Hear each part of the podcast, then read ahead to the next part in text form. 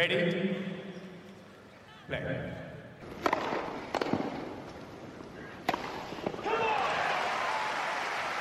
Merhabalar, Farklı Kaydettiğin Tenis Podcast'ı Inside Out'un 48. bölümüne hoş geldiniz. Ben Gökalp. Ben Anıl, merhaba. Evet, bugün 2019'un son günlerindeyiz. Off sezondayız. Çok sessiz bir sezon ama size 2019 sezon ödülleri podcast ile geliyoruz. Anıl sana e, bu podcast hakkındaki düşüncelerini sormadan önce geçen sene 2018 sezon ödülleri podcast'imizden küçük bir kupür dinletmek istiyorum. Hazır mısın? Kim bilir neler yumurtladım da neler çok saçma çıktı. yok Ama yok çok kısa bir giriş için. Dinletmeden önce şunu söylemek istiyorum. Kesinlikle off sezonda değiliz. Mubala e, gibi çok önemli bir turnuva oynanıyor Abu Dhabi'de. E, yani gösteri maçından gösteri maçına koşan oyuncular hala devam ediyor. Onlara para tatlı geldiği için off season'da sakatlanmayı başaran bir Danil Medvedev bile var. Ama evet bizim açımızdan off sezon. Aynen öyle. Henüz sadece E- para kazanıyorlar. Puan kazan yok. Ama merakla bekliyorum. Nasıl bir Evet. küfür dinleteceksin bana? Hemen çok kısaca bir geçen seneye dönelim. Seneye bu kadar güzel olmaz yayınımız şimdiden söyleyelim. Ben yerini hazırlıyorum şimdiden. bu kadar malzeme yok. Belli olmaz. Seneye artık sonunda yeni erkek Grand Slam şampiyonları çıkarsa görürüz bakalım. Erkek Grand Slam şampiyonu falan çıkmadı bu sene. 2019'dan sesleniyoruz. Ama bence bölüm fena olmayabilir ya. Geçen sene çok yüksekte bitirmişiz podcast'ı. O kadar eğlenmişiz ki 2018'de. Ee, sen geleceğe meydan okuyarak bitirmişsin. Bakalım ne yapacağız? Yani e, hakikaten hala geleceğe meydan okuyorum ama bu sene benim tezime inanan insanların sayısı epey bir yükseldi yani. Hafif hafif tırtıkladı gençler ama işte e, benim bu next gen'e olan inancım oyuncuların kendisinden de biraz daha fazla sanırım. Bakalım 2020 neler getirecek ama 2019 da çok güzel bir tenis senesi oldu. Hani acısıyla tatlısıyla e, tek tek olayları tabii birazdan konuşacağız ama yani en çok tenis izlediğim sene olabilir şu ana kadar. Bir istatistik tutulabilse bir yerlerde. İçimiz dışımız tenis oldu. evet evet. Ee, evet bugün artık ödül dağıtma zamanına geldik. Sezon sonu malum. Ee, ödül dağıtmadan önce geçen seneki gibi e, kategorilerimiz var. Geçen seneden biraz azaltmaya gittik. Daha böyle kompakt bir e, ödül törenimiz olsun diye. Geçen sene yine şey yapmıştık. Sezon özeti yapmıştık. Hani en başından beri 12 ay geçiyor. Hatırlamakta fayda var diye. Bugün de öyle başlayacağız. E, Ondan sonra da teker teker kendi ödüllerimizi vereceğiz. O zaman ATP sezon özetiyle başlayalım Anıl. Ne duruyorsun? Başla gitsin. Hemen başlıyorum. Evet sene çok heyecanlı, çok da böyle tatlı bir Hopman Cup'la başladı. ATP deyince hemen aklımıza o gelmiyor ama Federer orada olunca, Tsitsipas falan orada olunca e, biraz gözler o taraftaydı. E, İsviçre Almanya'yı yenerek aldı o turnuvayı ama orada tabii İsviçre'den Almanya'dan çok Federer'le Serena'nın karşılıklı oynadığı çiftler, karışık çiftler maçı konuşulmuştu. Çok da eğlenceli bir final oldu bu arada. Ee, Zverev'le Kerber vardı bir tarafta. Bir tarafta Federer'le Benčić. Öyle bir giriş oldu. Hopman Cup ne yazık ki bu sene yok. Ee, onu zaten sonlara doğru konuşuruz. 2021 için bir e, yer, bir e, ev sahibi, e, şehir aradıkları söyleniyor. E, onun için kısaca Hopman Cup'a de- değineyim istedim. Asıl sonra tabii ki Avustralya açıkla başladı sezon. E, Avustralya açığın ilk haftasının hikayesi Andy Murray'di. Andy Murray'nin e, öyle gözyaşları hani bırakacak falan filan derken 5 setlik çok güzel bir maç oynadılar Bautista Agut'la. İlk e, hani manşet oydu. İkinci manşette tabii ki Şu haftanın anda sonunda. tüylerim diken diken oldu biliyor musun sen o maç şey o maça geri döndüm bir an. Aynen bu isimleri teker teker hani sonra da konuşuruz diye çok şey katmıyorum. evet. Tüylerimizi diken diken edecek başka yorumlar da ileride yaparız. E, çünkü Andy Murray bir şey hak ediyor. Kendi başına bir bölüm hak ediyor. E, Yaptık da. Aynen aynen öyle. E, ikinci ha- haber tabii Federer'in Tsitsipas'a yenilmesi oldu. evet. Tsitsipas daha yeni Next Gen'i kazanmıştı. Geldi dördüncü turda Federer'i yendi. Çok çekişmeli bir maçtı. Ayıp. E, aynen öyle. Djokovic e, gençlere karşı zorlanıyor derken Shapovalova ondan sonra e, bir gence daha Medvedev'e e, set kaybetti derken son 3 maçta efsane bir e, performansla Nadal halbuki çok iyi oynamıştı ilk Evet. 6 maçta. Nadal'ı ezip geçti ve Avustralya'yı kazandı. İlk başı böyle özetleyebiliriz. Sonra Indian Wells ve Miami biraz değişik geçti. Çünkü Djokovic iyi başladığım seneye iyi gider. Ama orada Djokovic e, çeyrek final görmedi iki turnuvada da. Indian Wells'i team, e, Miami'yi de Federer kazandı. E, burada dikkat çeken başka bir isim Felix Miami'de yarı final gördü ve hiç o kadar erken e, bir çıkış beklenmiyordu kendisinden. E, turnuvanın en genç yarı finalisti oldu tarihin. E, orayı da çok kısaca geçelim.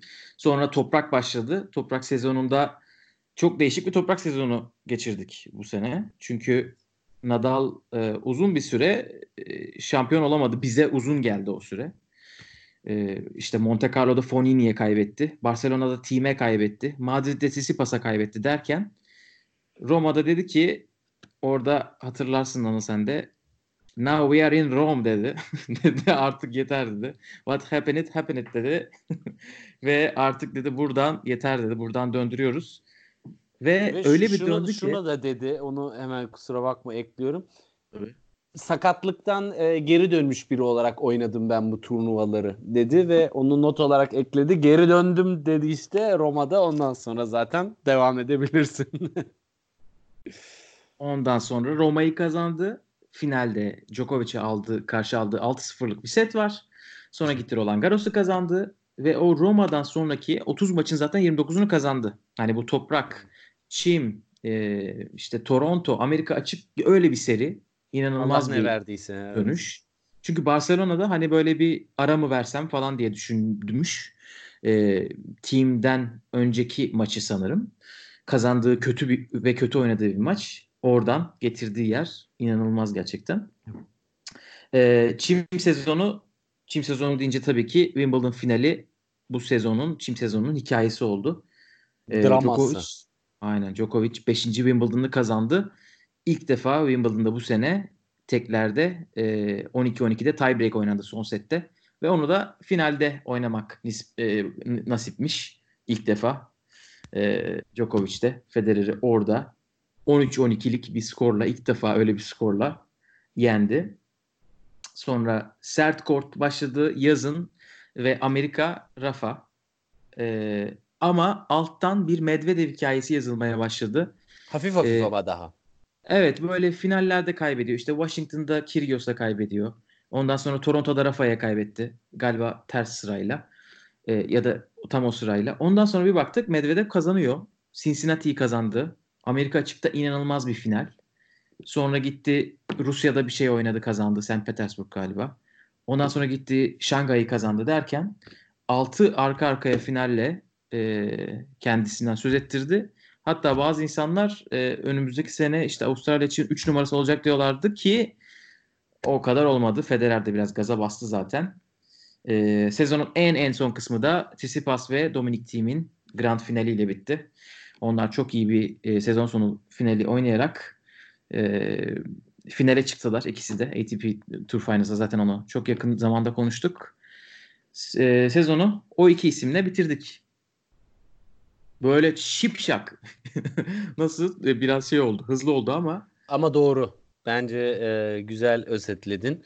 Çok güzel özetledin ama senden daha iyi özetleyen biri vardı. Hani e, bizi dinleyenlere tavsiye verecek olursa Matthew Willis çok güzel bir e, Twitter'da GIF serisi hazırlamış sezon özeti. Hakikaten insan onu da okumaya doyamadı. E, merak edenler oradan gerçekten çok büyük bir emek var orada da. Ama e, senin de Uğraşmış özetin ya. için sana teşekkür ederiz tabii ki. sağ olasın. Ne yapalım? Sesle bu kadar oluyor. Bizde GIF olsa biz de bir şeyler yapmaya çalışırız. Seneye onları Ee, istiyoruz artık derler. evet bu bu e, sonuçların yanı sıra ATP sezonunda e, bir de ufak ufak Laver Cup hani çok gündeme oturdu. Laver Cup ilk defa ATP takviminde oynandı bu sene. Yeni Davis Cup oynandı ki o zaten son podcast'imizin konusuydu. Ve bu sene çok fazla politika konuşulan bir sene oldu ATP'de. E, tabii ki ATP politikası. Ee, başka bir şeyden bahsetmiyoruz. Ne Ee, olacak bu Trump'ın hali demedik yani değil mi? Aynen öyle bir şey demediler. Ee, ve e, ondan sonra gördük ki Fed ve Rafa, Federer ve Rafa ikisi e, konseye, oyuncu konseyine bir baktık dönmüşler. E, henüz onların dönüşlerinin bir etkisini tam göremedik. Öyle e, toplantılardan bize şeyler yapamadılar ama 2020'den beklentilerimizden birisi de herhalde bu olacak. Bakalım neler değişecek o tarafta diye bekliyoruz. E, istiyorsan ekleyeceğim bir şey yoksa WTA'ya geçiş yapayım. Yok bence en kritik noktaları güzel bir şekilde özetledin ve e, WTA'ya geçebiliriz. Tamamdır. WTA'de e, tabii yine Hopman Cup'ı konuştuk. Sonra Avustralya'da daha yeni Amerika açığını kazanmış bir Osaka geldi. Burada Avustralya'yı da kazandı. E, uzun zamandır 2004'ten beri ilk iki slamini arka arkaya kazanan bir isim çıkıyor. Jennifer Capriati'den beri ilk defa. E, finalde Kvitova'yı yendi. E, Kvitova'yı da zaten ne kadar büyük bir başarı olduğunu bu Avustralya açık finalini 2010'lar podcastimizde konuşmuştuk. Ona ona bir yer ayırmıştık. E, bu turnuvada ayrıca Pliškova'nın Serena'yı yendiği bir çeyrek final maçı var. Serena e, 5-1 öndeydi 3. sette. E, orada sakatlık derken, Pliškova'nın geri gelişi derken, taktik olarak değişiklikleri derken inanılmaz bir maçı geri çevirdi ve Pliškova oradan yarı final gördü ama yarı finalde elendi. Avustralya biraz Osaka'nın şampiyonluğu ve Osaka'nın şampiyonluğundan herhalde özel. Ondan sonra Indian Wells ve Miami. Indian Wells'de e, ilk defa ilk defa değil tabii yakından takip edenler biliyorlardı ama bu kadar yüksek profilde ilk defa Bianca Andreescu gördük. Bianca Andreescu şovu orada başladı. Aslında senenin başında başlamıştı. Senenin ilk turnuvasında Auckland'da elemelerden gelip final oynadı. Sonra Avustralya açıkta elemelerden gelip ikinci tur oynadı. Sonra Newport'ta şampiyon oldu. Acapulco'da yarı final derken inanılmaz bir seri ve Indian Wells'de şampiyon oldu. Orada Muguruza, Svitolina ve Kerber'i yendi. Sonra gitti Miami'de de oynadı. Kerber'i orada bir daha yendi. Hatta orada Kerber'le bir atışmaları var. Your such a drama queen diye bitirdi e, Kerber o maçı. E, ama e, Andreescu Miami'ye gitmenin hata olduğunu sonradan kendisi yaşayarak öğrendi. O kadar uzun bir arka arkaya e, maç programından sonra Miami ona çok fazla geldi ve sezonu orada yaza kadar durmak zorunda kaldı. E, Miami'de sezonun diğer ismi Ash Barty kazandı. Ash Barty orada 12 numaralı seri başıydı. E, sezona 15 numara girmişti. Ash Barty de yavaş yavaş sezonda büyük şeyler kazanmaya başladı. Miami ilk büyük zafer oldu ve orada çok iyi bir kura, e, çok iyi derken çok zorlu bir kura geçti. İşte Yastremska, Bertens, Kvitova ve Pliškova gibi isimleri geçerek orada şampiyon oldu. Ve toprakta e, Bertens ve Pliškova büyük turnuvaları kazandılar Fransa açıktan önce. E, Fransa açıkta ise acayip bir e, son dört. Ash Barty, Vondroshova, Anisimova ve Konta dörde kaldılar. E, buradan Vondroshova 19 yaşında, Anisimova 17 yaşında. Uzun zamandır böyle isim, böyle yepyeni isimleri son dörtte görmemiştik. Ondan Ash önce Barty bunların arasında iki turda Kenin filan da vardı. Yani kadınlarda inanılmaz sürpriz üstüne sürpriz. idi. Evet, Ken'in de Serena'yı yenmişti. Her şey sürprizdi Fransa açıkta. Ee, orayı Ash Barty kazanarak ilk Grand Slam şampiyonluğunu kazandı. Ee, bu arada Avustralya'da Osaka tabii ikinciyi kazandı ama senenin başında kadınlar tenisi yani sıralamalar o kadar birbirine yakınmış ki e, Avustralya açık başlamadan önce bir numaranın e, değişme ihtimali tabii çok vardı. 11 değişik kişinin bir numara olma ihtimali varmış o turnuva sonunda ve birisi Kasatkine. Hani o kadar düşün, o kadar böyle e, geniş bir yelpazeden bahsediyoruz. Ondan sonra tabii puanlar biraz daha konsantre olmaya başladı. Şimdi Ee, Kasatkina nerede? bir numara nerede? Nereden nereye? 12 ayda gelinen yer. Ee, toprak öyle geçti. Ee, çim sezonu e, tabii Wimbledon kendi başına bir sürü hikaye çıkardı. Bunlardan bir tanesi Andy Murray'nin dönüşü e, kadınlara da e, rast geldi. Serena ile beraber karışık çiftlere katıldılar. E, oradan güzel bir şey çıktı. E, böyle Hikaye. birkaç, birkaç maç izledik. Çok güzel hikaye çıktı. Barty 15 numaralarda başlamıştı seneye ama Fransa'yı kazandığı ve hazırlıkta bir çim turnuvası kazandığı için aslında Wimbledon'a biraz favori gibi geldi. E, ama e, kaybetti. E, Alison Risk'e karşı kaybetti hatırladığım kadarıyla. Biz Serena, Barty falan konuşurken bir Halep Show izledik. Halep inanılmaz bir tenis oynadı. Serena'yı çimde 6-2 6-2 yenerek e, Wimbledon şampiyonu oldu. Acayip bir maçtı ya. İnanılmaz bir performans. Basit hata yok gibi bir şey yok muydu? Öyle bir şeydi böyle en az basit hata rekoru mu kırıldı? Evet Böyle e, performans. bir şey vardı yani acayip. Zaten kaç sayı verdi ki ka- kaç basit hatası olsun. Aynen öyle. Serena final hariç aslında çok iyi bir turnuva oynadı. Ama bu turnuvanın Halep'ten de ondan da çok konuşulan ismi tabii ki Gauff. 15 yaşındaki isim elemelerden gelip hani öyle davetiye ile falan değil. E, tabii davetiye elemelere verildi. Hani ana tabloya değil. 3 maç kazanıp sonra gitti 3 maç daha ana tabloda kazandı. Venus Williams'i yendi. E, burada asıl hikaye o oldu. Şovu çaldı biraz diyebiliriz herkesten. Ee, öyle ki öyle bir yere geldik yani merkez korta kondu maçları. Amerika çıldırdı. Gerçekten bir golf manyaklığı oluştu. Ee, çim öyle bitti ve sert kortlara yaza geri döndüğümüzde o Andrescu'nun da dönüşü oldu. Andrescu daha sakatlıktan yeni döndün ne yaptın derken Toronto'yu kazandı. Hani Toronto çok büyük bir turnuva. Ee, Cincinnati'de böyle değişik sürreel bir final izledik. Hiç herkesin unuttuğu Madison Keys ve Svetlana Kuznetsova final oynadılar. Gerçekten çok kel alakaydı ya. Onlar ne, ne yapıyor derken e, sonra Amerika açığa döndüğümüzde tabii Andres Kuşov devam etti. 2004'ten beri en genç şampiyon. E, çok değişik bir final. Serena 4 final kaybetti arka arkaya. Geçen senenin Wimbledon ve Amerikası. Bu senenin Wimbledon ve Amerikası. E, biraz artık e, hani soru işaretleri de artarak devam etti. Finallerde ne oluyor? Çünkü finale kadar inanılmaz gelip finalde birden. Tabii burada Andrescu'nun da payı var ama e, öyle bir Amerika açık geçti. E, fark ettiyseniz uzun zamandır Osaka'yı konuşmadık. Çünkü Osaka yoktu gerçekten sezonun çok büyük bir kısmında. E, burada geri geldi. Indoor sezonunda Asya tarafında geri geldi ve hem kendi e, şehri Osaka'yı kendi şehri derken tamamen ad yoksa başka bir şey yok. Hem de e, Çin'i kazandı, Pekin'i kazandı. E, burada Sabalenka'nın kazandığı da bir güzel turnuva var. Wuhan turnuvası. Ama sezon sonunu Barty WTA Finals'ı kazanarak ya, elde etti. E, WTA sezonunda herhalde böyle özetleyebiliriz. Bir de Fransa bu senenin Fed Cup şampiyonu oldu. WTA'de böyle. Vallahi WTA de çılgın geçti bu sene ya. Zaten çok baş döndürücü oluyor WTA'yı takip edenler bilir. Kim ne zaman ne yapacak? Bizim de tahminlerimiz çok meşhurdur. Hiçbiri tutmaz. Öyle öngörülerden Aynen öyle. uzak bir e, spor branşı mı diyeyim artık. Değişik ya. Zor bir WTA'nın dal. çok ay- ayrı bir kafası var yani. Hani onu da uzun uzadıya neden bu kadar e, sürprize açık olduğunu da bir yayında konuşuruz ama hani artık son 3-4 senedir bayağı bir domine edebilen biri yok yani Williams e, haricinde herkes bir geliyor gidiyor. Evet bu sene de 4 farklı Grand Slam şampiyonuyla bitirdik. Geçen Ee, senekiyle aynı yani. Tabii tabii aynen.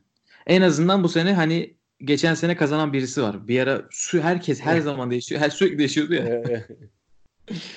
Ee, bir ödüllere geçmeden istiyorsan çok kısa şeyleri okuyayım. İlk şampiyonluklarını yaşayan bazı isimler var. Özellikle gençlerde, erkeklerde Diminor, e, Opelka, Fritz, Hurkaç, Shapovalov bunlar 20 ve 22 yaşında olan tenisçiler.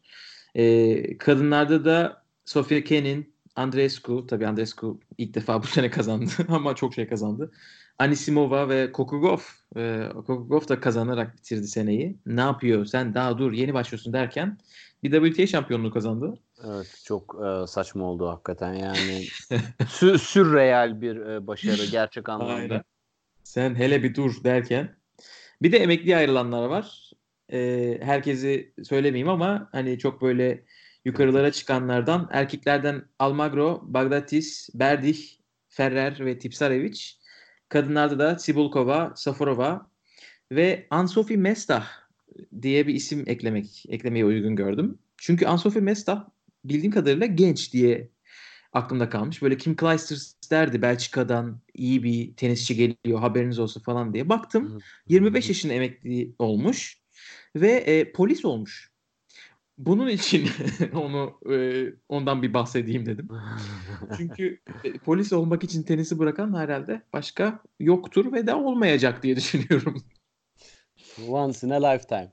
Yani Ben e. Wozniacki ekle Wozniacki söyledin mi? Kaçırdım mı ben? Ha, Wozniacki duyurdu. E, Avustralya onun son Evet. turnuvası olacak. Feliciano Lopez bırakmış mıydı? Yoksa daha oynayacak mı o? O devam ediyor herhalde ya. E, Ne yaptığını kendi de Kazanıyor. bilmiyor öyle. Bazen oynuyor. Bazen turnuva direktörlüğü falan takılıyor. Aynen. Keyfi yerinde. Evet ya ama e, tenis camiasından kopmamasını istediğimiz çok güzel karakterler hepsi. İnşallah bir şekilde var olurlar. Bagdatis antrenörlüğe hızlı bir geçiş yaptı mesela. Çok Evet. hızlı. Oh, bayağı. Bıraktığı günün ertesi. Ama Evinde bakalım. iki gün kalıp Kıbrıs'ta Bir git bir denize gir bir bir şey yap değil mi yani Ha. bir dinlen. aynen bir kumar oyna. rahat, rahat mı batıyor arkadaş? Onların tarafında var mı gerçi bilmiyorum da. ben de bilmiyorum. Başlayalım ödüllere. Ödüllere başlayalım ya. Ödüller bu güzel. sefer biraz daha nefes ala ala konuşabilirim çünkü podcast'in ana konusuna geldik. Evet. Evet, ödüllerimiz 9 adet. Ee, bütün ödüllerden hem ATP hem de WTA kazananı açıklayacağız. Ödüllerimiz sözlüdür. Yaptırdığımız bir kupa yoktur. Oyunculara bir ödül töreni maalesef düzenleyemeyeceğiz bu Oyuncular- vesileyle. Sonra bu podcast kaydı atılacaktır. Evet. Anlayan olmayacak ama olsun. Evet, en klasik ödülümüzle başlayalım. En iyi sezon geçiren oyuncu. Buna bu senenin en iyi oyuncusu diye diyebiliriz tabii ki. Anıl ATP'de kim uygun gördün? ATP'de tabii ki Sezar'ın hakkı Sezar'a Nadal bu senenin e, bir numarası olarak bitirdi. E, Joko ile arasında çok gidip geldim. Joko iki yani bu decade'in e, oyuncusu olarak zaten çokça dile getirildi ama bu sene Nadal'ın senesiydi. Yaşadığı dramlarla, e, geri dönüşüyle ondan sonra sezonun sonuna kadar ki gösterdiği yükseliş ve istikrarla bence Nadal bir tık önde bu sene. Zaten bir numara olarak da bitirdi seneyi ve diyorum ki kesinlikle Nadal bu senenin en iyi erkek oyuncusuydu. Bence de öyle. Ya sezon son dakikalarında böyle bir numara kim olacak diye konuşuyorduk ama Nadal'ın kazanma oranı %89 ile bitirdi. Sert kort topraktan daha yüksek ilk defa bir sene. Sert kortu 91, toprağı 88 ile 4 Grand Slam, 2 şampiyonluk, bir final. Yani burada Djokovic'ten karnesinin iyi olduğu bir yer daha bu seneki Grand Slam sonuçları. Ve Lever Cup'ı kazandı yani o da önemli bir artı. Ve Lever Cup'ta bize neler kazandırdı? O nasıl bir koç olacak? Bunun Evet ya. fantazisiyle yaşıyoruz. Evet gerçekten tenis zekasının ne kadar yüksek olduğunu orada e, verdiği taktiklerle de tek, çok net gösterdi. Hani korttaki oyunu haricinde sözlü duyunca insan daha bir ne kadar net görüyor her şeyi diye böyle e, Evet, Etkileniyorum. evet. Evet, evet, aynen öyle. Evet, kadınlara geçelim. Kadınlarda e, bizim Avustralyalı çılgın kız Eş Parti'yi ben uygun gördüm. WTA'de çok daha zor. E, çünkü çok fazla iyi performans gösteren oyuncu var ama ben e, hem genel olarak istikrarını sezona daha çok yaydığını düşündüğüm için ve iyi oynadığı dönemde çok farklı e, çok domine ederek kazandığı için e, turnuvalarını, şampiyonluklarını Eş Parti'yi bir numaraya daha uygun gördüm. Vallahi benden de eş parti. Ee, süper sene geçirdi. Ee, toprak çim sert üçlemesini de yaptı. Ya Andreescu ile Barty arasında kalan olmuştur. Çünkü biz zaten hani böyle Barty WTA Finals kazandığında demiştik Barty'nin senesi 2009. Evet. E, Twitter'dan sesler geliyordu. Andreescu'nun da senesi ama diye. Ama Barty çok ya bütün sezonu oynadı. E, galibiyet sayısı Andreescu'ya göre çok fazla. Çünkü Andreescu 5 ay falan yoktu. Onun için Andreescu'nunki ayrı bir başarı ama bütün sezon oynamak bence daha büyük bir başarı olmalı. Hani süreklilik. Evet. E, onun bir de Grand Slam de var. Ha, tabii ki. Kadınlar Yani işin tenisindeki en önemli kriter süreklilik. Çünkü en büyük e, eksiklik orada.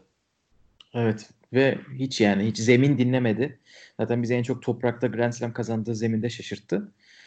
Ee, birkaç haftaya gözler onun üstünde olacak. Allah yardımcısı olsun. Vallahi bütün Avustralya halkı baskıyı kurmuyordur şimdi. Onların bir Kesinlikle. yiyeceği var biliyor musun? Vegemite. Yok. Kahvaltıda yiyorlar. İğrenç bir şey. Ee, Tam böyle o zaman Avustralya'ya gidelim de turnuvaya yiyelim diyecektim ama iğrenç bir şey deyince. iğrenç bir şey abi. Şu an uçak biletimi iptal ediyorum. kızarmış ekmeğin üstüne sürüyorlar. Böyle yumurta akı konsantre olmuş böyle kahverengi bir şey. Ama böyle alıştırdıkları için bütün Avustralya onu yiyor. Galiba İngilizlerde İngilizlerden çıkmış zaten ama Avustralyalılar bunu şey yapmışlar. Adı Vegemite. Sırf Barty için Bartymite yapmışlar. böyle logosunu. Yani bayağı reklamlara falan filan zaten herkes Barty konuşuyordur şu anda.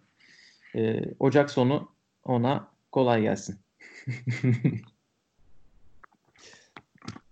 İkinci kategoriye geçelim mi? Geçelim. En çok gelişme gösteren oyuncu. Valla herhalde e, ATP en çok gelişme gösteren oyuncu ol, kate- kategorisinde ATP'de karar kılmak herhalde senin de en çok zorlandığın olabilir. Evet bu sene çok güzel bir seneydi o açıdan. Çok fazla e, başarı yakalayan, şampiyonluk yakalayan e, yeni oyuncu oldu ve genç oyuncu oldu. Ama hani bir isim aralarından sıyrıldı ve hakikaten hepsinin de bir tık üstünde kesinlikle o da Danil Medvedev. Yani geçen seneden bu seneye geldiği nokta arasında o seviyede inanılmaz bir fark var. Ee, özellikle geçen sene vuruş istikrarı, basit hata sayısı, oyun şeklini bu sene öyle bir transforme etti ki yıl içerisinde acayip bir ivme yakaladı ve yukarı e, çıktı. Ben o yüzden Danil Medvedev dedim erkeklerde. Evet 3'te 3 gidiyoruz. Maşallah. Ben de Danil Medvedev diyorum. Şoklardayım. Bu, bu kadar anlaşmamız hayra alamet değil. ya Danil Medvedev'in geçirdiği gibi bir sene geçiren olmasaydı Evet. herhalde yani bizim geçen sene geçen sene kime vermişiz mesela bu oyun ödülü biliyor musun? Kime vermişiz hatırlamıyorum. Sisipas'a vermişiz. Hiç Sisipas geçen sene yaptığı en iyi şey Masters finali oynamak ve Evet. Next Gen kazanmaktı. Ya bu sene o kadar büyük başarılar oldu ki e, Sisipas'ın bu senesi bile en çok gelişmeye bence uygun Adı- bir sene. E tabi. Ama Medvedev e, çılgın bir öyle aralık geçirdi. E, top 10 oyuncularına karşı Londra'ya kadar 14'te 8 ile gitti. 8 galibiyet, 6 mağlubiyet. Londra'da kötü bir sezon sonu geçirdi.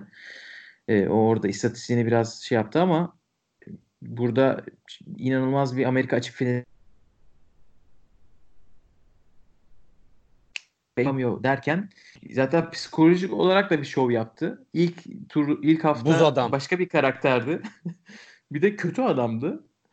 İkinci hafta başka bir karakterdi. Ee, onun için ben de Medvedev dedim ama burada Tsitsipas, Berrettini, Felix hatta Dominic Thiem bile Ben onu diyeceğim. Toprak zemini dışarı çıkardığın zaman e, timin gösterdiği gelişim sert zeminde ve çimde bu sene acayip bir seviye e, yükseltti. Değil mi? Aynen öyle.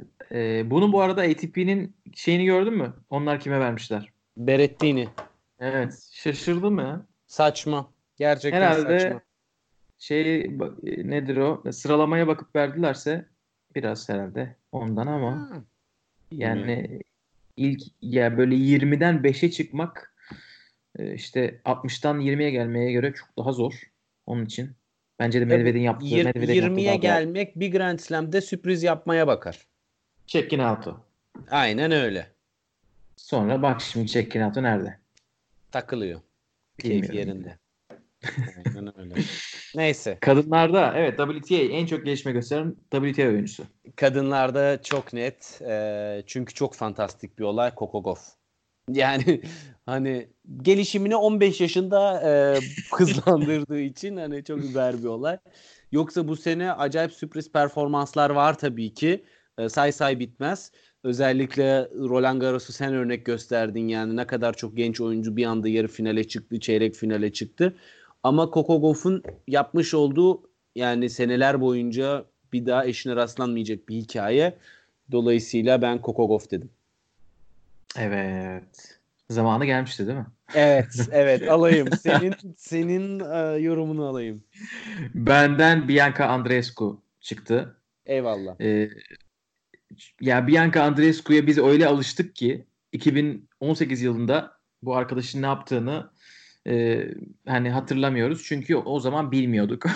Evet. Şu anda geriye dönüp baktığımızda 2018'in işte Kasım ayında e, 60K'lık 100K'lık turnuvalar oynayan bir insan işte 178 numaradan 5 numaraya çıkıyor. Ben onun için e, Andreescu'ya verdim. Tabii. Yani Bu arada evet yani burada da güzel isimler var ama WTA'nin zaten en çok gelişme gösteren de hiç şey olmaz. E, öyle eksik olmaz. Her sene çok isim olur. Güzel. evet. E, hani Andreescu gibi bir sene geçiren olmasaydı Kokogov da var tabii. E, Kenin'le Vondroshova da bence tabii. e, kayda değer isimler diye. Çok fazla istedim. var ya şimdi saymaya çalışsak yani ne bileyim mesela Be- Benčić de bu sene üstüne iyi koydu.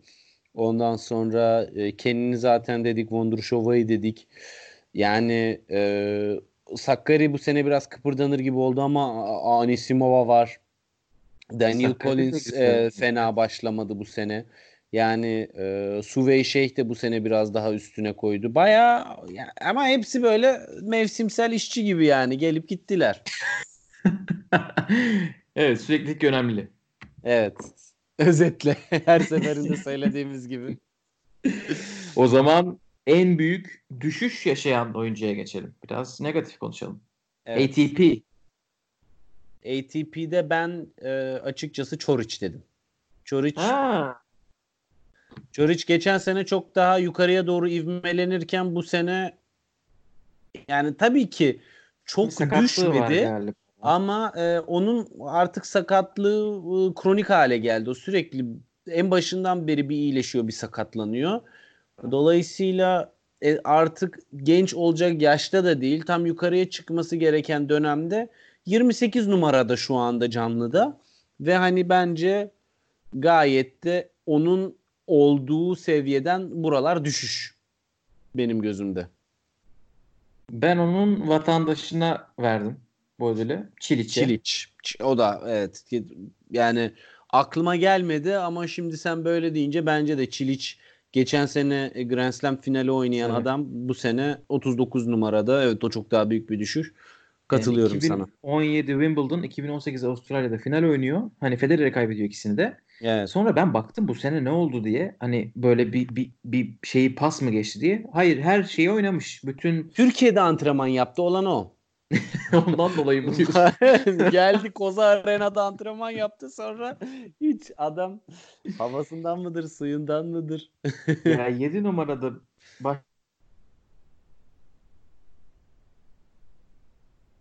böyle Amerika'da bir düzelir gibi oldu ama sonra devamını getiremedi. Çeyrek finali yok Grand Slam'lerde. Ee, onun için bence Çiliç bu senenin. Bakalım ne olacak. O bi- biraz erken bitirdi seneyi. Hani galiba artık ara mı vereyim dedi yoksa sakatlığı gerçekten şey mi?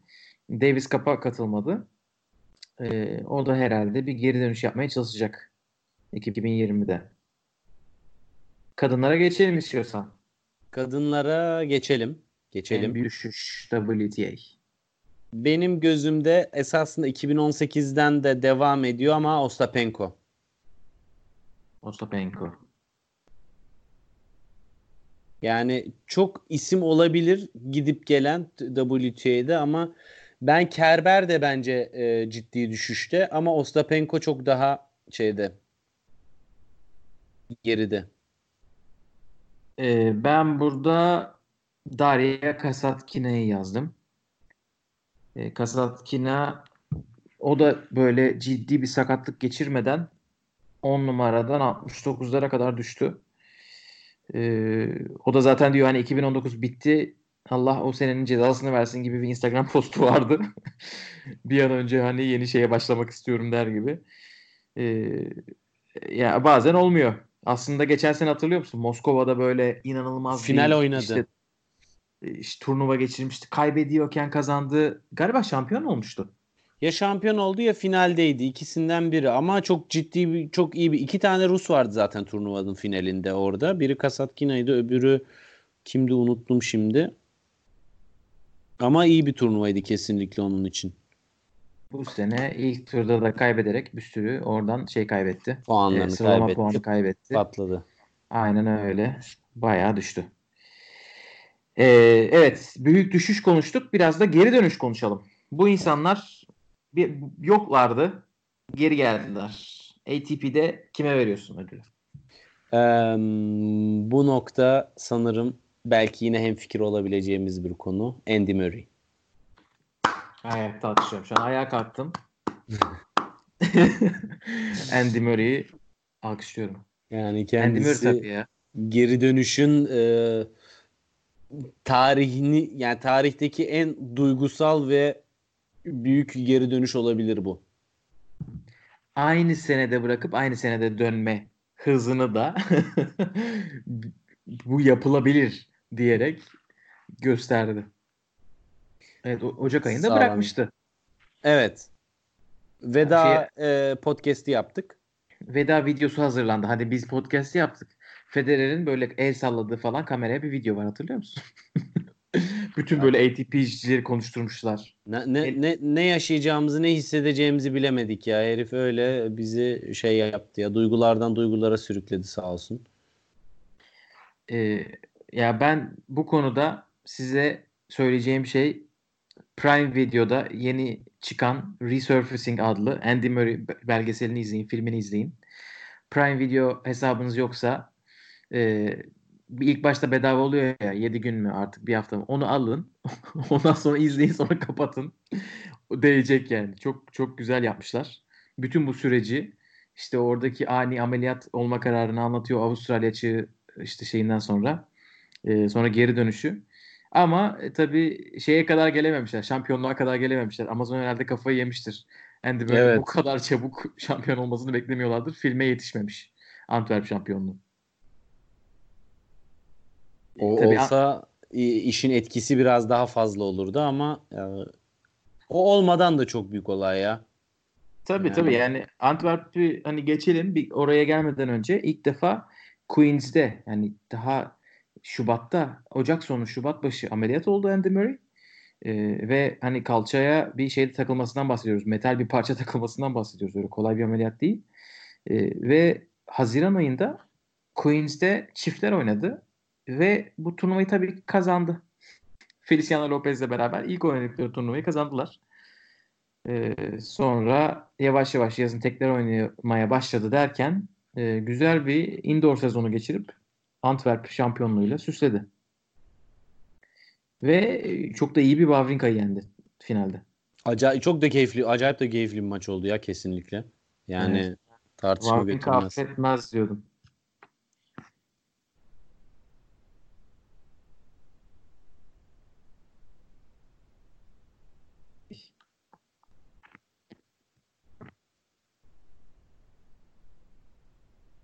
Sesim geldi mi? Şimdi geldi. Heh. Ee, WTA'de en iyi geri dönüş. WTA'de benim nazarımda en iyi geri dönüş net Andrescu. Yani e, sakatlığı vesairesi her şey bir anda canavar gibi oldu. Ve e, kesinlikle yani hatta işte en iyi sezon geçiren oyuncu da olabilirdi. Eğer Barty bu kadar şey olmasaydı ama kesinlikle sakatlıktan sonra gösterilen performanslar içerisinde son yıllardaki en sağlam geri dönüş oldu bence. Evet o gerçekten böyle Murray gibi hatta Murray gibi değil de daha kısa bir süre yok oldu. Ortalıkta böyle 3-4 ay yoktu ve gelir gelmez kazanmaya başladı. Bunu yapmak çok zor hele bu yaşta. Eze eze kazandı bir de. Evet Serena'yı iki defa yendi. Hatta Serena bir tamam bir defasında çekildi ama yine de çok büyük isimleri yenmekten bahsediyoruz. Zor iş değil, kolay iş değil. Ee, ama ben bench yazdım. Ben, ben sana bir şey söyleyeyim mi? Önce Benčić yazmıştım sonra Andrescu dedim. Yani e, Benčić'inki de çünkü o da genç e, ve onunki de iyi bir başarı kesinlikle. Ama yani hani sakatlıktan Grand Slam şampiyonluğuna gitmek e, sağlam olay ya. Tabii tabii. Aynen öyle. Ee, ya ben çünkü hani biraz daha uzun bir yokluk oldu. Evet. Yani ta- hiç oynamadığı olmadı aslında ama böyle yüksek profilden biraz uzaklaştı. 2017-2018 onun için zor geçti.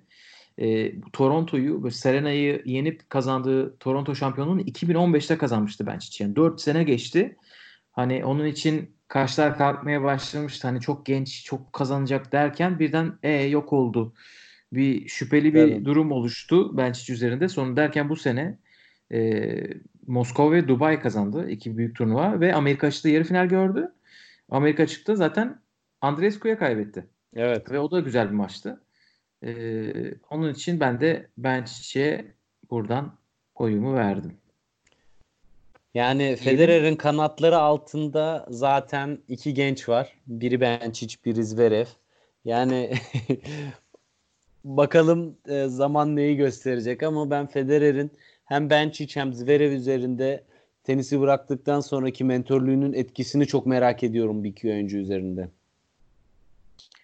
Evet. Bir de Benčić'in üzeri şey Benčić'te bir de Martina Hingis şeyi de var. Ee, Martina Hingis'le çok yakınlar. Ee, küçüklüğünde Martina Hingis'in annesi onun koçuymuş. Ha öyle Ee, mi? Onu bilmiyordum. Evet bir de Hingis e, kendisi de şu anda Swiss Tennis'te çalıştığı için orada bir sürekli iletişim halindedirler diye düşünüyorum açıkçası ama biraz da tabii o şeyle ilgileniyor. E, altyapıyla ilgileniyor. E, yani her yerden destek var. Onun için e, iyi bir gelecek. Sakatlanmayacaksa neden olmasın yani. Evet. Nazar değmesin diyoruz. İnşallah bir daha sakatlıktan geri dönen kategorisinde görmeyiz onu. Aynen öyle. O zaman 5. kategorimiz en büyük sürpriz. Evet. Benim en büyük sürpriz kategorimin erkeklerinde hakikaten bu sene bu kadar patlamasını beklemediğim isim Medvedev. Yani e, Next Gen'de iyi oynuyordu vesaire ama böyle bir seviyeyi hiçbir şekilde tahmin etmiyordum. Çok çok sürpriz oldu erkeklerde de hani onu da konuştuk. Hani bir Yannick Sinner, aa, Felix Auger-Aliassime filan. Ama Medvedev öyle bir seviyeye çıktı ki hani bu seviyeyi beklemek ve Big Three'yi en çok zorlayan adam olması olarak e, bence çok büyük bir sürpriz.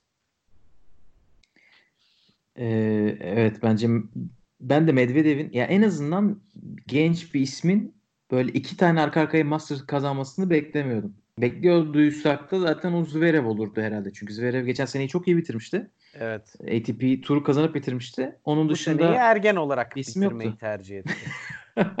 bu seneyi işte 42 bin kişinin izlediği yerlerde maç oynayarak Federer abisiyle gösteri maçlarında bitirdi. Ee, Vallahi. benim Heh, söyle. Ee, şey böyle büyük müzik gruplarının ön grubu gibi bir muamelede ama iyi hayat sürdü yani. Vallahi iyi bir ön grup için iyi para. İyi Bu arada bir onu da şey. ekleyelim. Tecrübe. Ee, ESPN'de şimdi ne zaman düşer internete düştü mü sen daha iyi biliyorsundur ama e, Federer ve Zverev'in Güney Amerika turunun belgeseli de çekildi ve o da çok duygusalmış. Ben daha izleyemedim ama merak edenler e, olursa kesinlikle tavsiye ediyorum. Aynen ben de izleyemedim ama Twitter'da bugün dün konuşuldu. Biz de merakla bekliyoruz. Biz ortamlara düşsün diye. Ee, benim en büyük sürprizim valla çok düşündüm. Ne yazık ki tembellik yapmak zorunda kaldım. Ben burada Andy Murray yazdım. Ee, çünkü emekli olduğu için geri dönmesi sürpriz oldu. hani o zaten belgeseli izleyince görüyorsunuz böyle. Tam böyle emekli oldum da demiyor basın toplantısında. Bir daha oynayacağıma dair çok e, güçlü şüpheler duyuyorum diyor. Ama insanlar onu tabii öyle algılamışlar direkt. Ee, şey diye soruyor basın toplantısında birisi. E, Bu sizin son turnuvanız o, olabileceği anlamına geliyor mu? Evet olabilir diyor. O kadar. Hani çok da bırakmak istemiyormuş gerçekten. Ama siz benden dinlemeyin. Dediğim gibi filmi bakın izleyin. Gayet güzel yapmışlar. Diyelim WTA'nin en büyük sürprizine geçelim. Be- Ben de burada tembellik yaptım ve e, Andrescu dedim. Çünkü bu kadar üst düzey bir performans hani Andrescu'yu ne kadar beğensem de oyun olarak hatta geçen sene de e, bir iki yerde bunun lafı geçmişti veya sezon başında da olabilir tam hatırlamıyorum. E, ama hakikaten bu seviyeye bu kadar erken çıkması beni şaşırttı. İnşallah buralarda daha uzun süre kalmaya devam eder.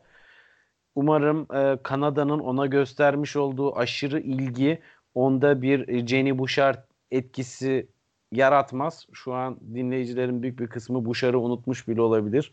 Ama kendisi eskiden sadece güzelliğiyle değil tenisteki başarısıyla da çok e, ön plandaydı. Artık sadece modellik yapıyor ve güzelliğinin ve tenis geçmişinin ekmeğini yiyor. e, Valla benim için sürpriz çok net Gauff. Onu ben Wimbledon Gauff diye chat diye yazdım. E, 15 yaşında bir insanın e, bence eleme oynası, oynaması bile bir hakaret diğer herkese. E, e, oradan Gauff tarih yazdı. Hani de, daha da büyük sürpriz olan şey herhalde Coco Gauff'un maçlar kazanıp sonra çok olgun bir şekilde süreci yönetebilmesi evet. ve hani medyanın o hunhar gazına gelip de e, kötü bir şekilde etkilenmemesi. Çünkü bunun kötü örnekleri var ne yazık ki tenis tarihinde. Evet. Jennifer Capriati'nin hani ilk e, kariyerinin başını yaktığı söyleniyor. E, erken gelen başarı ve yani çok erken bir burnout söz konusu. Onun kariyerinde mesela. Onun için herkes burada biraz titizlikle yaklaşıyordu Coco Gauff'a. Ama medyada çok öyle yaklaşmadı. Çünkü Amerikan medyasının e, Serena gittikten sonraki yeni e, ikona ihtiyacı var. Ratinge ihtiyaçları var kadınlar tenisinde. Ratinge.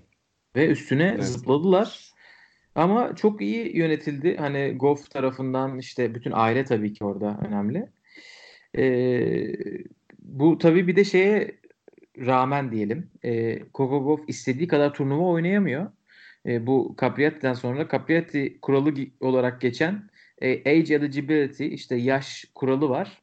E, 14 yaşında turnuva oynayamıyorsunuz WTA turnuvası. 15 yaşındayken yani Gauff'un yaşında 10 turnuva oynayabiliyorsunuz. E, ama eğer çok büyük başarılar gösterirseniz işte mesela Grand Slam elemesi eleme tablosu kazanmak gibi o zaman 4 turnuva daha ekleniyor. E, Coco Gauff da 14 turnuvasının 11'ini oynadı e, şu ana kadar doğum gününden beri. 3 turnuvası kaldı Mart'a kadar. Mart'taymış doğum günü. E, bu turnuvalarda belli. E, Auckland'da başlayacak seneye. Avustralya açı oynayacak ve Indian Wells'e oynayacak. Ondan sonra zaten 16 yaşında 16 turnuva oynayabilecek. Yine çok böyle yüksek bir turnuva oynayamayacak. Çünkü 30 turnuva oynayanlar var mesela. Aşama aşama yükseltiyorlar o, o e, oynama şeyini, e, kapasitesini. E, yani kuralda şu anda ilk başta çok konuşuluyordu ama hem herhalde herkes e, şey durumda. İyi ki varmış diyor. Onun için şimdi azar azar gidiyor ama çabuk çabuk gidiyor her, her seferinde. WTA şampiyonluğu bile kazandı. Yani diyelim 68 numaraya geldi. Az turnuva, maz turnuva oynadı ama 68 numara şu anda. 15 yaşında. Şaka gibi. Evet. Gerçekten evet. Çok büyük çok büyük olay. Diyelim e, güzel şeyleri konuştuk yeterince. İstiyorsan biraz hayal kırıklığı konuşalım. En büyük hayal kırıklığı. Şimdi düşüş konuştuk ama burada hayal kırıklığı şöyle olabilir. Sıralamada çok büyük düşüş olmayabilir ama bizim beklentimiz vardır. Onu gösterememiştir. Bu tarz insanlardan bahsedeceğiz. ATP. Buyurun.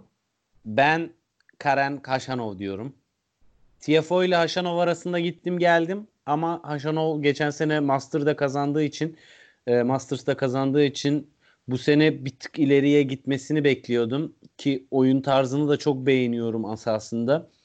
Ama e, bu sene o istikrarı ve e, seviyeyi maalesef bize gösteremedi. Haçanov değil mi? Aslında çok kötü bir sezon geçirmedi ama e, geçen seneyi yukarıda bitirmişti. Paris Masters'ı falan kazanmıştı. Aha evet. dedik. Medvedev'in bu sene yarattığı gibi bir etki yaratacak birisi mi geliyor? O pek olmadı. Evet yani böyle bir tadı damağımızda kaldı. Çünkü geçen senenin sonuna doğru seviyeyi yükseltti. İşte US Open'dır, Paris'tir falan oradan devam eder dedik. Yok. Yani tabii ki ortalama oyuncuların birçoğunu yendi böyle saçma sapan mağlubiyetler almadı ama büyük oyunculara karşı e, gelince hiçbir e, şey olmadı. Esamesi okunmadı yani. Evet.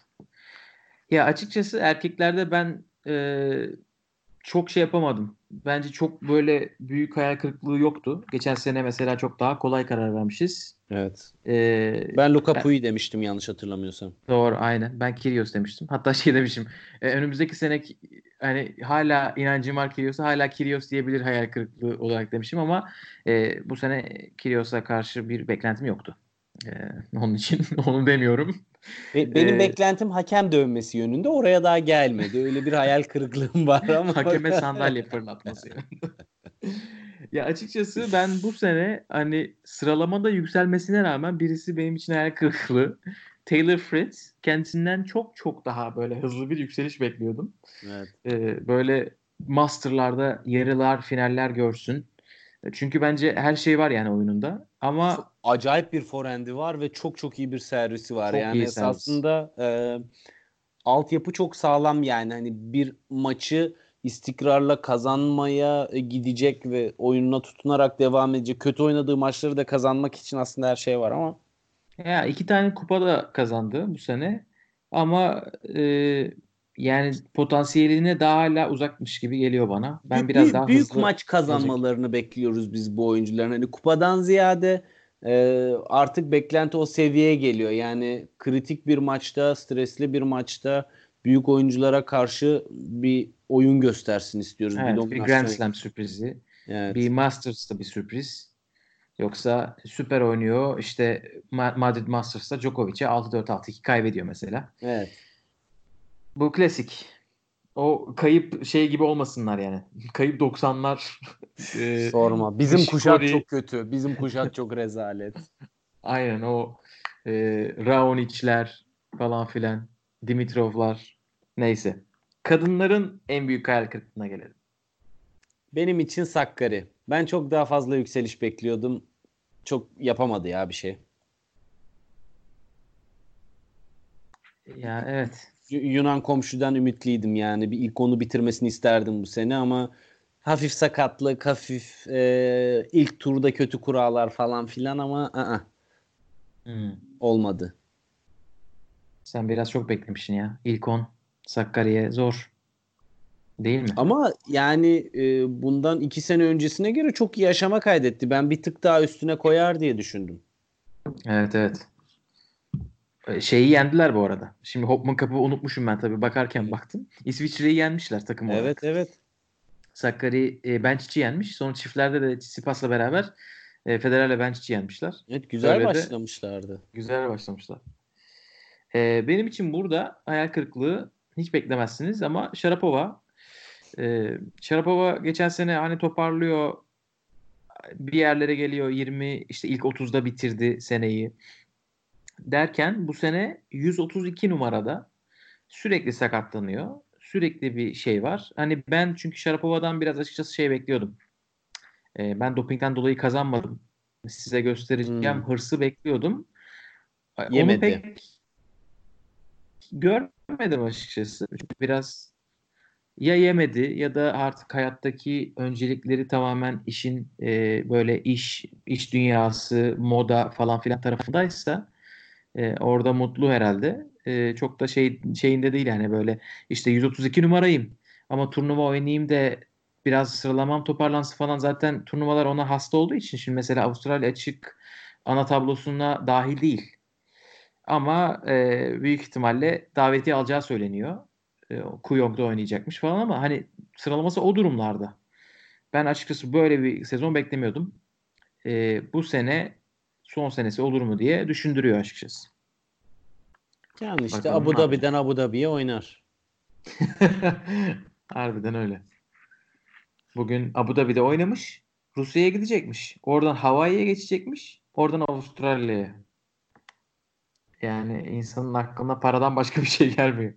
Neyse ya bu bu iş hakikaten tenisin biraz fazla önüne geçti. Değil mi? O ya bu zaman biz- arada unutmadan hani ben orada noktanın çok kritik olduğunu düşünüyorum. Çünkü çok Medvedev'i iki kere övdük. Ee, ama burada Medvedev'in koçu Servara'nın Servara mı Cervara mı nasıl okunuyor tam bilmiyorum ama onun da bir hakkını vermek lazım. Yani bu gelişimde bu sürprizlerde koç faktörü bu sene çünkü e, sene içerisinde çok konuştuk. Hani bu noktada gerçekten büyük bir farkı da o yarattı. Dem es geçmek istemedim sadece araya Ona- serpiştirdim. Ona ödül de vermişler gördün mü? Yok ne? En iyi koç ödülünü almış. ATP mi? Ha Yani. olabilir. Doğrudur. Yani Çünkü Medvedev'in zaten koça ihtiyacı var gibi gözüküyordu. Hani böyle bir Tabii. disipline ihtiyacı var gibi gözüküyordu. adamın bütün mental e, yapısını transform etti ki bu yani kafa değiştirmek en zor şeydir. Forehand çalıştırırsın da herifin kırık kafayı nasıl düzelteceksin değil mi?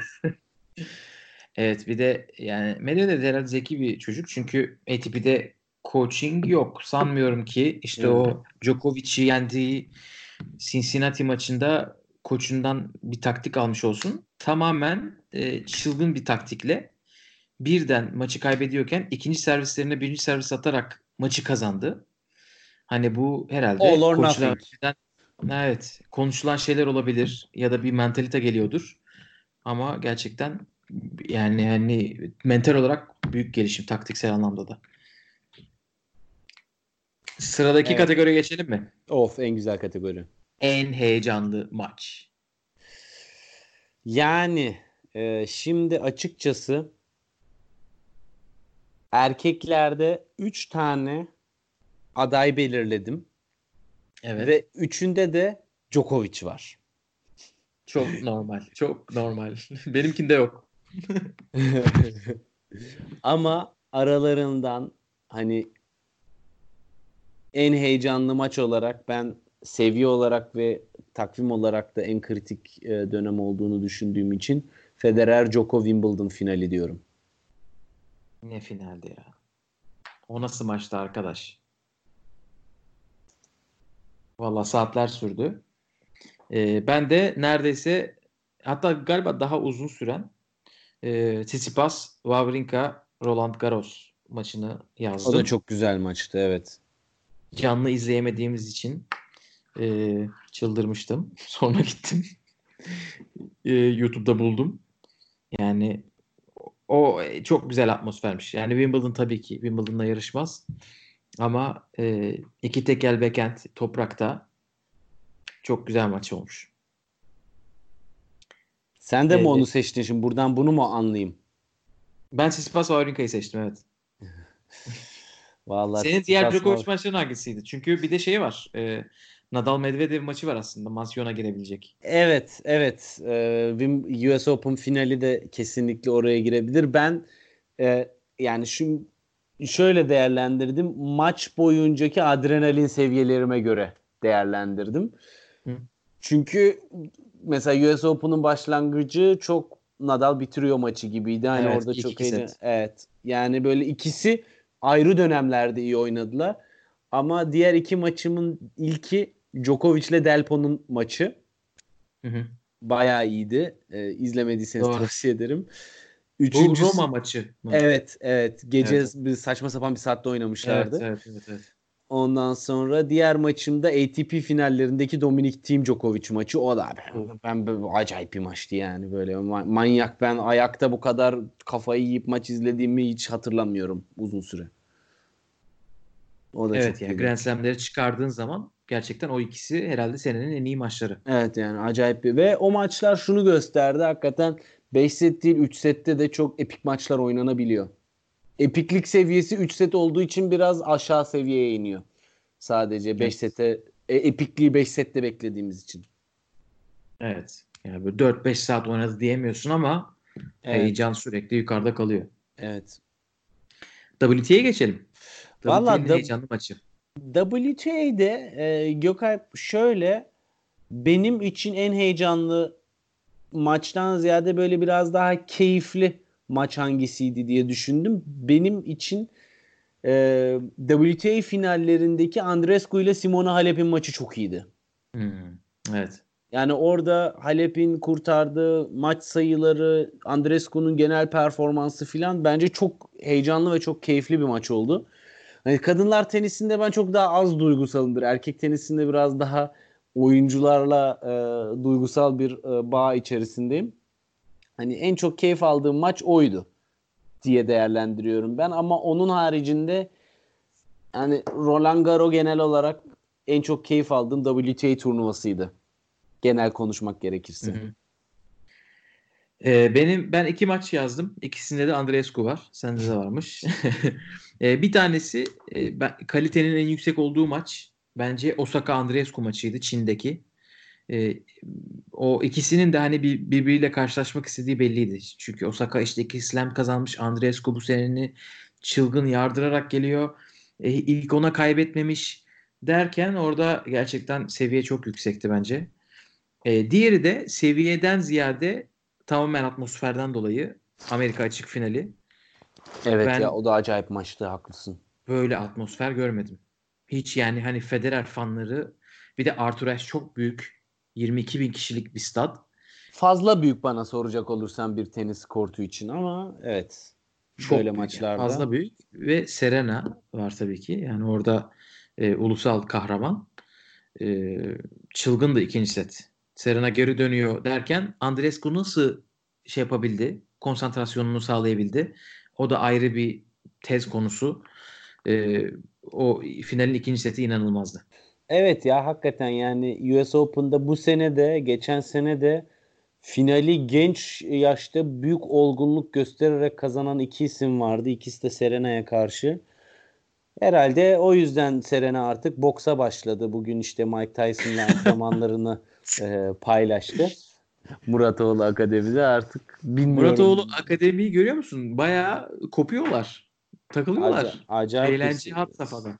Yani seneye Rafa Akademi yerine Muratoğlu'na mı gitsek Gökalp ne yapsak? Biraz uzakta ama bakalım. Olur olur. Ya ne olacak? Değişiklik olur. Evet, en kritik an. Evet. Bu kategorimize gelelim. Erkekler. Yani erkeklerde kesinlikle bence en kritik an Wimbledon finaliydi. Hikaye bu senenin hikayesi çok bambaşka yazılabilirdi eğer Federer o Grand Slam'ı alsaydı. Ben daha spesifik bir an istiyorum. Skor istiyorum. 40-15. 8-7. 40-15. 40-15. 40-15 ve Murray'e karşı aynı taktikle aldığı puanlı e, Djokovic'e karşı alamayarak e, maçı bitirememesiyle böyle yani içim içim yiyor. içim- yani artık zaten hani aşikardır biz ailece Federerciyiz. Ama Sezar'ın hakkını Sezar'a vermek lazım. Orada hani karşına tenis tarihindeki en iyi oyuncuyu koy. Federer o sayıyı alırdı. Yani o sayıyı o geri o break yapabilecek tenis tarihindeki tek oyuncu Djokovic benim gözümde. Ve onu bu- o bunu yaptı. Ve bütün senenin hikayesi değişti bence. Bence de öyle. Bütün seze- seneyi bırak. Biz burada e, çok sığ bir şekilde değerlendiriyoruz işte GOAT tartışmasını Grand Slam sayısı üzerinden. Federer 21, işte Djokovic kaç? 15'te kalabilirdi. 15, Evet. 16 mı oldu şu anda? Mesela o onu bile değiştirdi. Her şeyi değiştirdi. E, ben de tabii ki anlaşılacak değişik şeyler. Bu büyük birbirine karşı e, hani bir diğer ikiyi de yenerek kazandığı Grand Slam turnuvası sadece Djokovic'in 2011 Amerika açığı var. E, hani hepsi bir numara olduktan sonraki sezonda dönemden bahsediyorum. Nadal'ın 2006 7 8'de kazandıkları var ama Djokovic o zaman tam daha gelişmemişti. E, Federer bunu başaran ikinci e, kişi olabilirdi. Tabii bu ba- başarıdan ziyade biraz da kura şansınızın olması gerekiyor. Hani e, diğer isimleri kaybetmemesi gerekiyor. E, ve bir Grand Slam'de hem Djokovic'i hem Nadal'ı yenen ikinci isim olacaktı Wawrinka'dan sonra. E, olamadı. Bunların hepsini bir sayı uzaktaydı. Hatta o seyirci one more point mi? One point more diyen bir seyirci. Evet. Reji orada böyle zoom yapmıştı. Valla kabuslara, rüyalara girecek şey. Ama Federer iyiymiş. iyiymiş diyen durum. Hemen atlattım dedi birkaç hafta sonra. İşte Dağlara, dağlara çıktı kaldı. önce. Karavan falan filan derken nereden nereye geldik? Evet. Kadınlarda en kritik an. Yani şöyle söyleyeyim bununla eşdeğer olabilecek hiçbir şey olmadığı için ben çok spesifik bir şey yok benim kafamda açıkçası ama e, genel olarak söylemek gerekirse e, Avustralya açığı aldıktan sonra Osaka'nın e, düşüşü olabilir en kritik an. Ben de en kritik an olarak aynen ama şey yazdım. Osakan, Osakan, Osaka ile Bayin'in ayrılışı. Evet. Hani Sasha Bayin'le ayrılmasalardı ne olurdu sorusu bence güzel bir vadif. Hani merak edilecek bir soru. Ee, bence orada sezonun hikayesi değişti. Evet. Yani e, eğer ki o birlikteliğin devamında bir Grand Slam daha gelseydi 3 tane Grand Slam arka arkaya alan bir Osaka kaç 21 yaşında mı şu anda? Kaç yaşında? Tam hatırımda değil. 22 olmuştur. 22 oldu mu? Yani 22 Evet. yaşında 3 Grand Slam'ı arka arkaya alarak gelmiş geçmiş en iyi kadın tenisçiler arasına e, girer mi girmez mi deyip böyle bir anda çok Gaza epik- olurdu. Aynen öyle. Bir, bir epik bir noktaya gelirdi. Ama zaten şu anda iki Grand Slam'ı arka arkaya alarak da Japonya'daki kazandığı paralar onun yedi sülalesine bir ömür yetecek kadar oldu. Hani işin maddi boyutunu konuşacak olursak. Aynen. Sasha Bayin de Kristina Mladenovic ile çalıştı bu sene. Ve Sonra- senenin sonunda onu bıraktı. Resmen Şimdi de- terk etti ya. Ki, ki yani se- ben seviyordum niye ayrılıyoruz ki gibisinden böyle bir e, duygusal bir mesaj da yayınladı. Daha Kiki- iki ay geçmeden bir baktık. Bayin yerde şınav çekiyor. Bayin'in üstünde Yastremska şınav çekiyor. Böyle videolar paylaşılıyor Instagram'da. Şu anda Dayana Yastremska'nın koçluğunu yapıyor arkadaş. Bu yetmedi. Kiki bir de Dominik Team'den ayrıldı. Yani Kiki'yi bırakan 2019 bırakan. Kiki, Kiki mi bıraktı, Team mi bıraktı? Bunlar Orayı artık bilmiyoruz. işin magazini ama yani Team yükselmeye devam ediyor. Evet. Son kategorimize geldik. Seneye kaçırmayın. Bu kategoride sana e, ATP'de kimi seçtiğini sormadan önce bir geçen seneye dönelim mi? Ya hayır mıyız? ya. Hayır. Hayır, beni beni hayır ya. dinleteceğim, seni değil. Tamam, beni tamam. dinleteceğim. Beni rezil ettin yeterince. Bu sefer kendimi rezil edeceğim. evet, dinliyoruz. Ee, seneye izleyin kategorisinde ben senin hani 9 tane oyuncu saymana rağmen onlardan farklı bir isim söyleyeceğim. Çünkü onlar kadar başarılı değil. Ama bu Next Gen Finals'da beni en çok ilgimi çeken isimlerden biri olan Jaume Munar. Bu arkadaşı gerçekten çok merak ediyorum. Önümüzdeki sene ne yapacak? Çünkü Jaume Munar'dan kimsenin beklentisi yok bence. Evet, iyi ki kimsenin beklentisi yokmuş. Çünkü hiçbir şey yapamadı. Yani Geçen Nadal'la antrenman yaptı bak. çok güzel antrenman.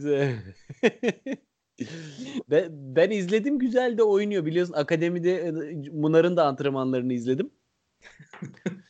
Ama oradakilerin dediğine göre bir forendini bir 10 kilometre hızlandırması lazım. Üst seviyeye çıkmak istiyorsa. İşte ben senin hızlandırmadı. Ee, bu sene değişik isimlerle bir tane garanti isimle geliyorum. Geçen seneden dersimi aldım. Ama Evet. önce sorayım. Kimi yaz kimi diyorsun ATP'de? Ee, Siner diyorum ya. Siner. Çok gidip geldim. Birkaç oyuncu daha var kafamda. Şimdi sana kopya vermeyeyim. Ama ben havuç kafayı e, seneye istiyorum ya. O çocuk çok olgun, çok sakin ve iyi gidiyor gibi. Tabii ki bir Felix falan da var. Hani bu- e, Next Gen zaten her zaman biliyorsun severek takip ediyorum. Ama Siner bakalım ne yapacak göreceğiz.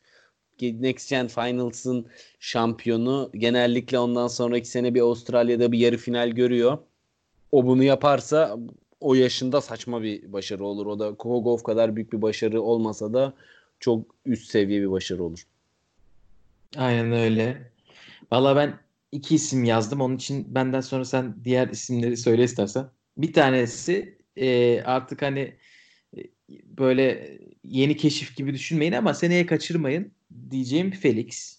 Hani 2020 Felix için gerçekten çok güzel bir sene olabilir. Bu sene hazır Master yarı finali görmüşken 2020'de bakarsınız Grand Slam finali görür. Belli olmaz bu işler. Ee, diğeri de çok daha küçük bir isim. Hani onu son podcastlerde konuştuk. Ee, Junior bir numarası Holger Rune. Ee, Hı hı. çünkü off sezonunu Muratoğlu akademisiyle beraber geçirdiği için sürekli Serena'yla e, işte e, oradaki ekiple geçiriyor. Coco Gauff'la Miles Copil'le. Miles Copil de oradaki aşağıdakilerden hangisi değildir karakteri. O ne yapıyor orada? Anlamadık ama. Onun için en Holger son İstanbul'da gördük kendisini Challenger'da. Evet ATP Challenger'dan e, Muratoğlu Tenis Akademi'de Azarenka ve Serena'yla karaoke partilerine uzanan yol.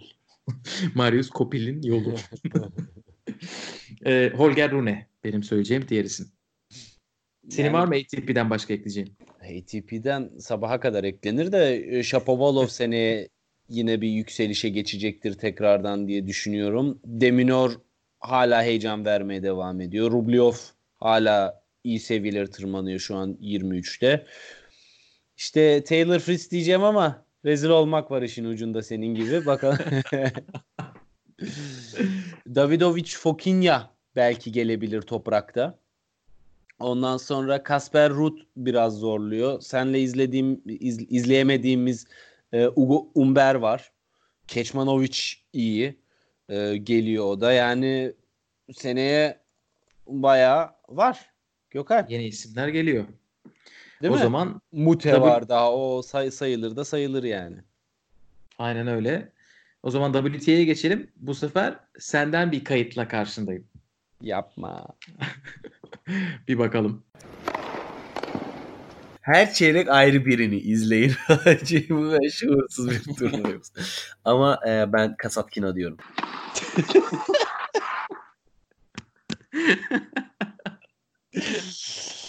Yazıklar. Bunu nasıl koydun ya? Hiç mi elin titremedi, vicdanın sızlamadı? Ben yani dinleyenlere söyleyeyim ben de ilk defa şu an bana acı bir sürpriz yaptı Gökalp. Evet artık yorumlarımın hepsini yok sayabilirsiniz. Boş konuşuyormuşum bunu gördük. Hayır, yorumdan değil. e, seneye kaçırmayın dediklerimize biz uğursuzluk getirmemiz söz konusu. Cami Munar ve Kasat Kina'nın geçirdikleri seneyi gördüğümüz üzere. Maşallah dediğimiz yani bir turnuva çıkaramıyor. Evet bakalım WTA'de bu sene kimin başını yakıyoruz? Seneye kaçırmayın da kimi yazıyorsun oğlum? Ya ben açıkçası seneye Anisimova'nın daha üst bir seviyeye tekrardan çıkacağını düşünüyorum. Daha çok küçük. Babasını kaybetti çok genç yaşta. O yüzden şu an zor bir aşamadan geçiyor. Ama e, ben iyi olacağını düşünüyorum seneye. Hani bilinen isimlerin daha önce konuştuğumuz isimlerin haricinde bu sene e, Anisimova'nın seviyesini tekrardan yükselteceğini düşünüyorum. Kaçırmayın. Özellikle sert zeminde ve senenin başında. Evet Avustralya'da bakalım ne yapacak. Ee, ben yine ne yazık ki buraya birçok isim yazdım. bakalım hangilerinin başını yakacağız. Ee, bir tanesi Amerika e, üçlemesi. E, Coco Gauff tabii ne yapacak merakla bekliyoruz.